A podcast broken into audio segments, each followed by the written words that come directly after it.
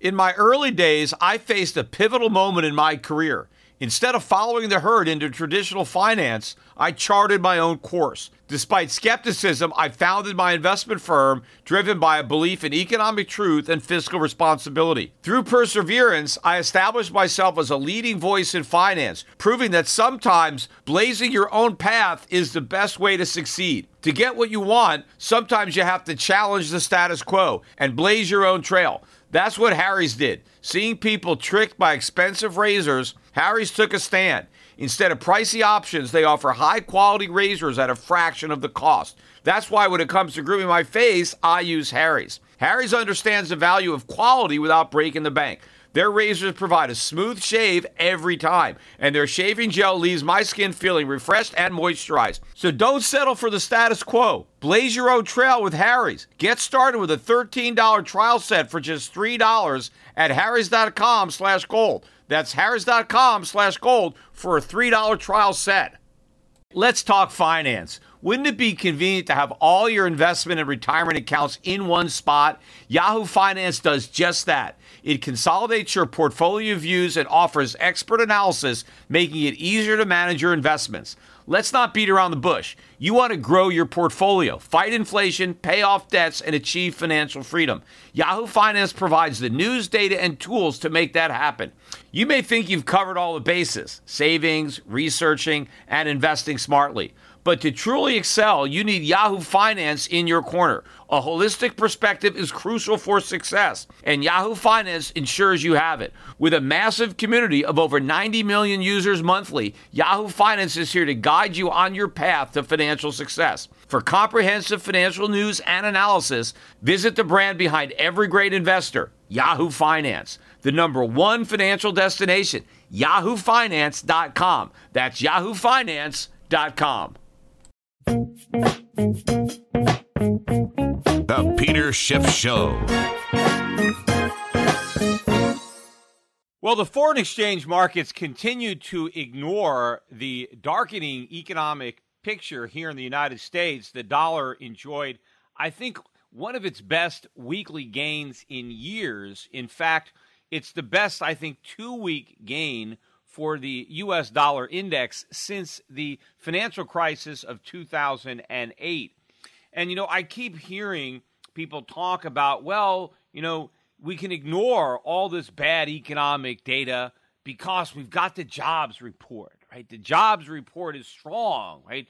And so, therefore, the economy must be strong, and we can ignore all of the economic data that suggests that the economy is weak because after all, the jobs report says that it's strong. Well, you know, it seems to me, and I've said this before, that the jobs numbers look like the outlier. When all the other data is bad, when all the other data says white and the jobs data says black, why isn't it that people aren't questioning the validity of the jobs numbers and saying, let's ignore all the other numbers and just focus on this one because this is the one that we like, instead of looking deeper beneath the surface of the one that you like and say, wait a minute, maybe the jobs isn't telling the entire story. When we have all this other data that's coming out so weak, maybe it's the job data that's not painting an accurate picture. Maybe there's something else going on. And I've, I've, I've pointed this out many times about what is wrong with the jobs number and why there's a lot more there than what meets the eye, yet people still want to remain fixated on this and, and blindly ignore everything else and rationalize it away.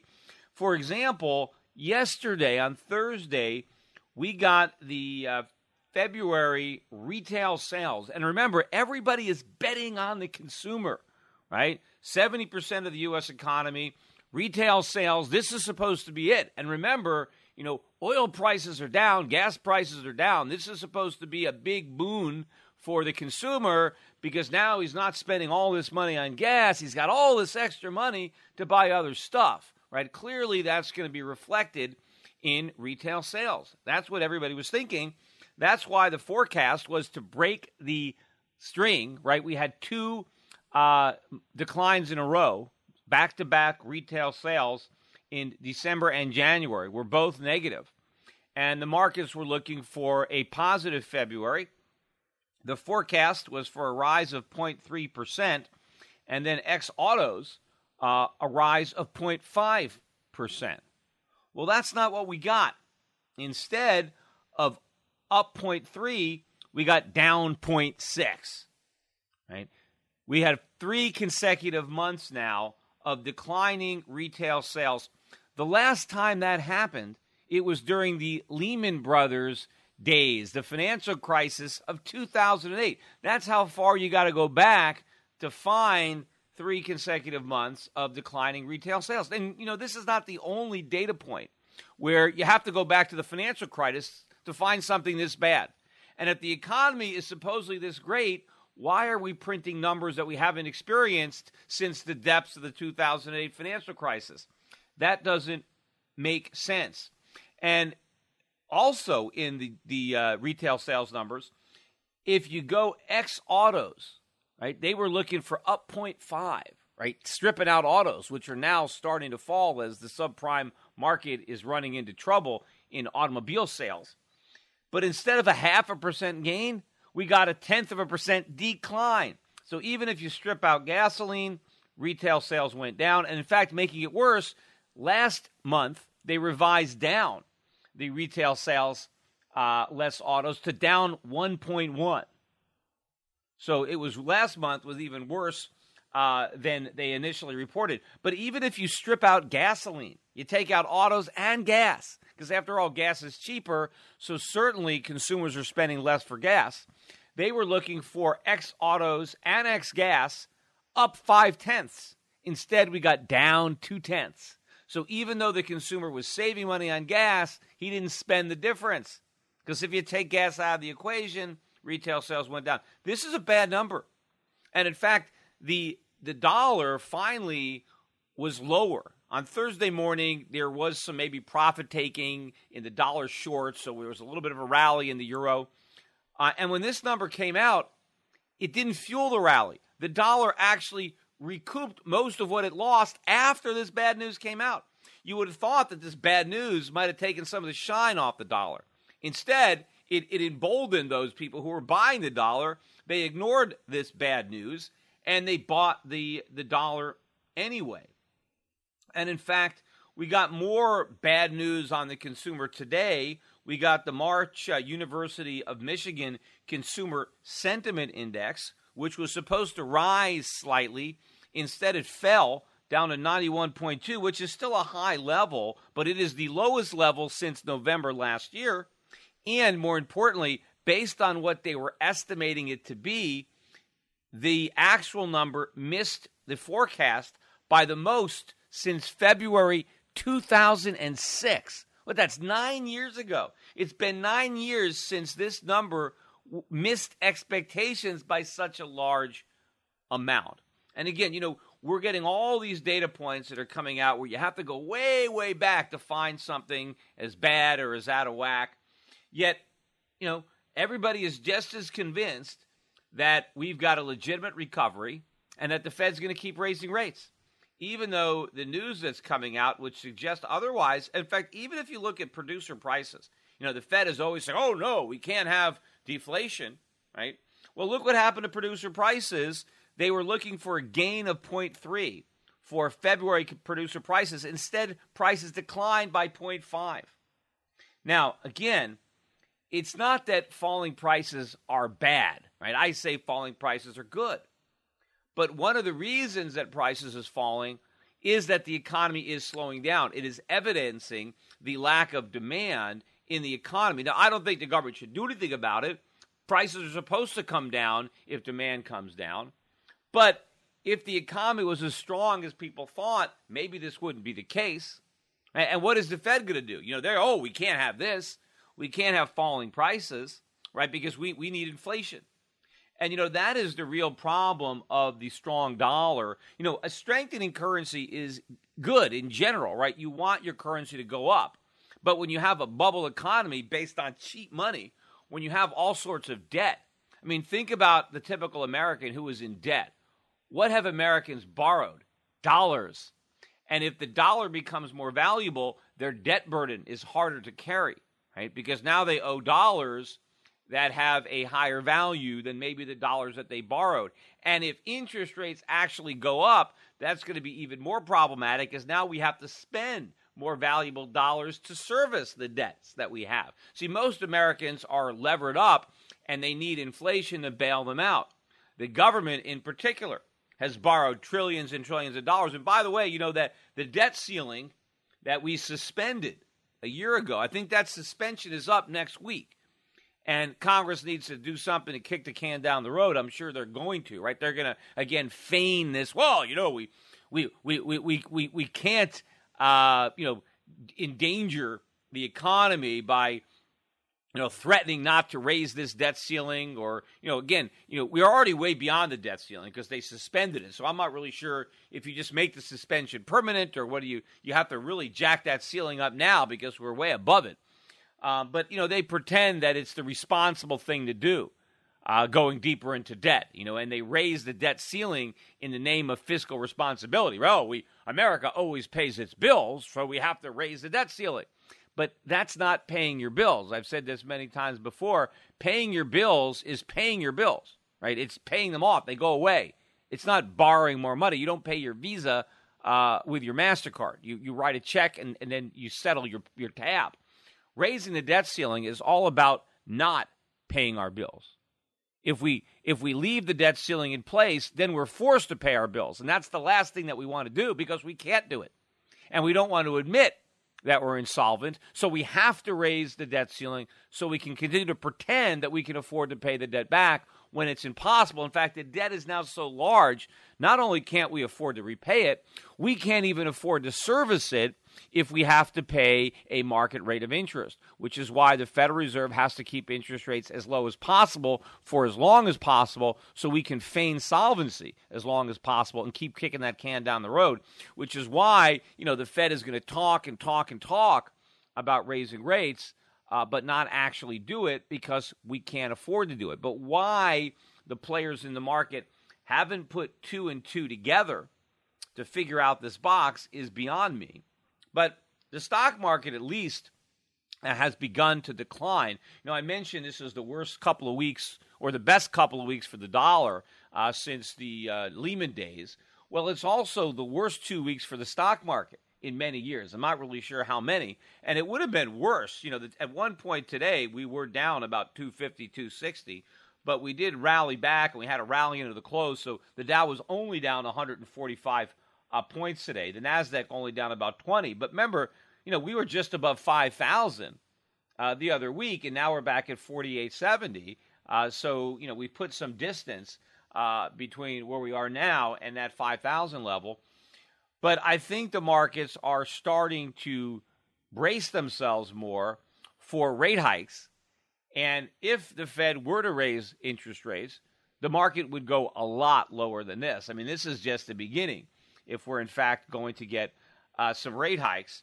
Now, despite the weakness in foreign currencies or strength of the dollar, the gold market pretty much held steady these last couple of days. In fact, it was up a couple of bucks today in dollars, which means it was really up in terms of euros or in terms of uh, Canadian dollars or Australian dollars or uh, Japanese yen, British pounds. I mean, you name the currency uh, other than the U.S. dollar, and gold was up on on the week. Also, I forgot to mention on Thursday in addition to the retail sales numbers, we got the business inventories numbers, which were flat in January. They were looking for a slight increase, but this was the uh, the eighth time in nine months that uh, the inventories were below estimates. But what's really important about the inventories is the inventory to sales ratio, which is now the highest it's been since 2008, and that is a very very weak sign that everybody is ignoring.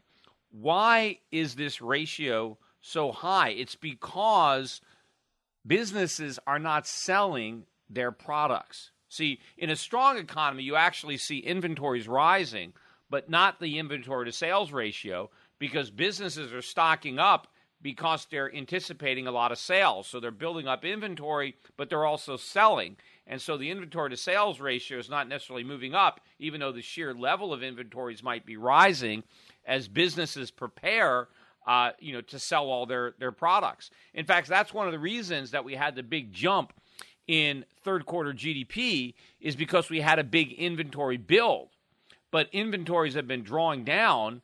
Uh, not so much because you've had all this robust sales, but because we haven't had we haven't had the sales, and so the inventory to sales ratio has been falling. And what it really shows is that these businesses that bet on the consumer coming back bet wrong. They loaded up too much on inventory. And so that third quarter GDP borrowed a lot from the fourth quarter, which has already uh, been, been very weak. And now, as a matter of fact, the first quarter, also this week, the Atlanta Fed reduced their estimate for first quarter GDP down to 0.6. 0.6. Now, we haven't even got the second revision for the fourth quarter, which may, may very well be revised down to less than 2%. So we can have a sub 2% fourth quarter, a sub 1% first quarter, yet Wall Street is already excusing it and blaming it on the weather. Yep, it snowed in January and February. You know, even though these numbers are seasonally adjusted, I guess, you know, normally the seasons don't include the snow. Uh, but everybody is already excusing it. In fact, when the numbers I already mentioned today on Michigan consumer sentiment came out so much lower than expected, they blame that on the weather too. Yeah, I guess you know when it's cold and snowy outside, uh, you know your your sentiment goes goes down. But I don't know how they blame the weak fourth quarter on the weather because we didn't really have any bad weather in the fourth quarter. I mean, I think it maybe started to get a little cold in December, but we didn't really get any snow in the Northeast that I remember till January. So December wasn't that bad. We did get uh, some cold weather and snow in January and February, uh, but the fourth quarter was very, very weak. But this collapse in the inventory to sales ratio to the lowest level uh, since 2008, that shows that the boost that we had of the economy in the third quarter, that's the aberration. Because people are saying again, well, you know, we're going to get another big boost. Yes, we're going to have a weak first quarter due to the weather, but then we're going to have the big boom in the second and third quarter. I don't think so, because remember, the big part of the second quarter was Obamacare spending. They're not going to get that uh, for the second quarter of 2015. And the big part of the third quarter was not only more Obamacare spending, but the big surge in inventories based on the anticipation of a recovery that never materialized. It looked like a recovery, but when we got there, it was a mirage. So I don't think businesses are going to make the same mistake in the third quarter of 2015 that they made in the fourth third quarter of 2014. So everybody who's just assuming that the weak GDP growth of the first half is going to be eradicated, or of the first quarter is going to be eradicated by the second and third quarter, I think they're betting wrong. And I think the fourth quarter proves that. The weakness that we had in the fourth quarter proves that. But I think we get a weak first quarter. Maybe we'll get some small bounce in the second quarter if, you know, some of the first quarter weakness was indeed weather related. Or we don't even know that. Maybe we'll find out in the in the second quarter. But I think that the third quarter could end up being very weak. And of course, the second quarter, if it's better than the first quarter, it's not going to be nearly as good as the second quarter in 2014. And all that assumes the Fed doesn't raise rates. Because think about how much air has come out of this bubble already. Think about what's happening in the stock market, just barely, but look at the real estate market, look at the auto market. Auto sales are now starting to collapse. Right? Look at what's happening to these numbers. Look at retail sales. And this is with the Fed just talking about thinking about raising interest rates. They're not even talking about raising them yet. And of course, they're not raising them, right? Because they have to go from talking about thinking about raising them to talking about raising them to raising them. But if they actually raise them, if the economy is so weak at the mere suggestion of the possibility of a future rate hike, Imagine what's going to happen if they actually did it. Now, of course, raising interest rates is required. We need rates to be a lot higher. That is the first step in the healing process, but it is a painful step. Anybody who thinks we can take that step without a lot of short term pain to, because to raise interest rates where they need to be means we prick all the bubbles the stock market, the real estate market, the bond market. It means we have a huge collapse. We have a tremendous financial crisis that's much bigger than the one we had 2008. And it means politicians have to fess up and admit that we're broke. right? And tell all the people depending on government money that they're not going to get it. Tell the bondholders they can't get paid. Tell the pensioners and people expecting Social Security, Medicare, hey, their money's not there. That's what allowing interest rates go go go up. That's what it means. But of course, we're not going to get any of that. The politicians don't want any of that, right? They only they only they only want to talk about raising rates because they think that it can happen, you know, in isolation where it doesn't hurt the economy, which of course is impossible. You can't have an economy built on a foundation of cheap money, take away the cheap money, and expect the economy to be levitated in the air without that foundation. No, it implodes. But I've said that this phony economy needs to implode so that we can replace it with something viable. But there is that transitionary pain that needs to take place, but unfortunately, it won't. And so that's why I'm thinking that rather than getting these rate increases, we're going to get another round of quantitative easing. And right now, we're benefiting from the fact that the quantitative easing is taking place in Europe as if they're the only ones dumb enough to do it. But you know, if quantitative easing works so well, why is the euro plunging? Why can't people look forward and say, well, this quant- it worked great in America, so why isn't all this quantitative easing going to lead to a vibrant European economy? Why aren't people buying the euro? Because they're doing quantitative easing. The, the, the fact that they're selling the euro shows that there are people who realize that quantitative easing doesn't work. Well, if they think quantitative easing doesn't work, why do they think it worked in America? And if they know it doesn't work, they should know that we're going to do it again. And we're going to do it bigger than they're doing in Europe. And of course, right now you're seeing the insanity of it because now, you know, Germany is issuing bonds directly with negative yields. Right? I mean, because the, the, the ECB has to go out and buy bonds. Think, why would somebody want to buy a bond with a negative yield? Right? Why would you buy a bond knowing that you're going to get less at maturity than you paid for it? Why would you do that? And knowing that your interest that you get won't be enough to compensate you for that loss. Well, the only reason you would buy that bond is because you can sell it to some bigger fool who's willing to lose even more money. And who's the bigger fool?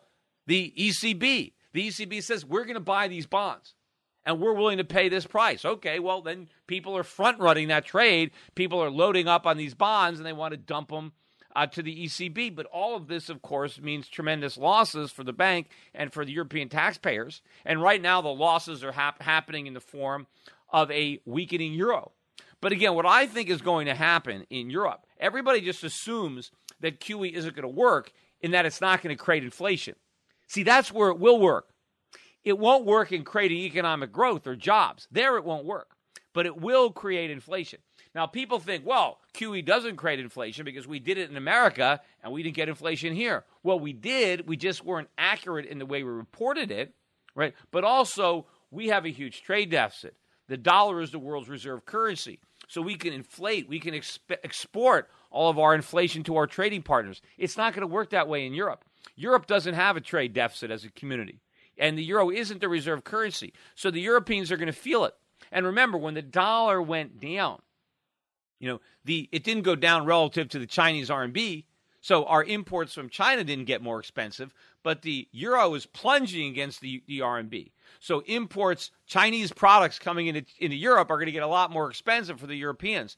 So the Europeans are going to feel a more immediate impact on consumer prices from their QE than we did in America, and that's where the Germans are going to push back the Germans are going to be able to push back against European QE when they start to see a pickup in inflation. And also, the fact that they have to pay these ridiculous prices for these bonds, the fact that interest rates have already plunged, what's the point in actually following through on QE when the market has already moved rates to a level beyond where you thought you would have been able to move them with your quantitative easing? It makes no sense. The market has already done what the ECB was going to do. Their whole goal. They've got lower interest rates. They've got a lower euro. They're going to get more inflation. None of that's going to help, but they're going to get everything they want. And of course, that's an old saying be careful of what you wish for because you just might get it because the Europeans are going to get what they wish for and they're not going to like it. But at least they might be in a position to end it. And so I think the big trade that's going to blow up, everybody assumes endless QE out of Europe, it might end a lot sooner than people think. People think no more QE and rate hikes out of the Fed. In fact, what we're going to get is no rate hikes, but another round of QE. And QE4, I think, not only will be much bigger than what they're doing in Europe, but I think QE4 will be bigger than QE1, 2, and 3 combined. Hi, this is Peter Schiff, and long before foreign governments and hedge funds were buying gold by the ton, I urged my clients to put 5 to 10% of their portfolios into physical precious metals. Despite gold's massive rise over the last decade, I still think that a 5 to 10% allocation to gold and silver is a smart investment decision. But buyers have to beware. Big TV gold dealers push all sorts of coins that are poor investments bait and switch deals, price protection guarantees, leveraged gold accounts. These are just a few of the sleazy tactics used to swindle inexperienced gold buyers. My gold company is different. We never offer a coin or bar unless I consider it to be a good investment.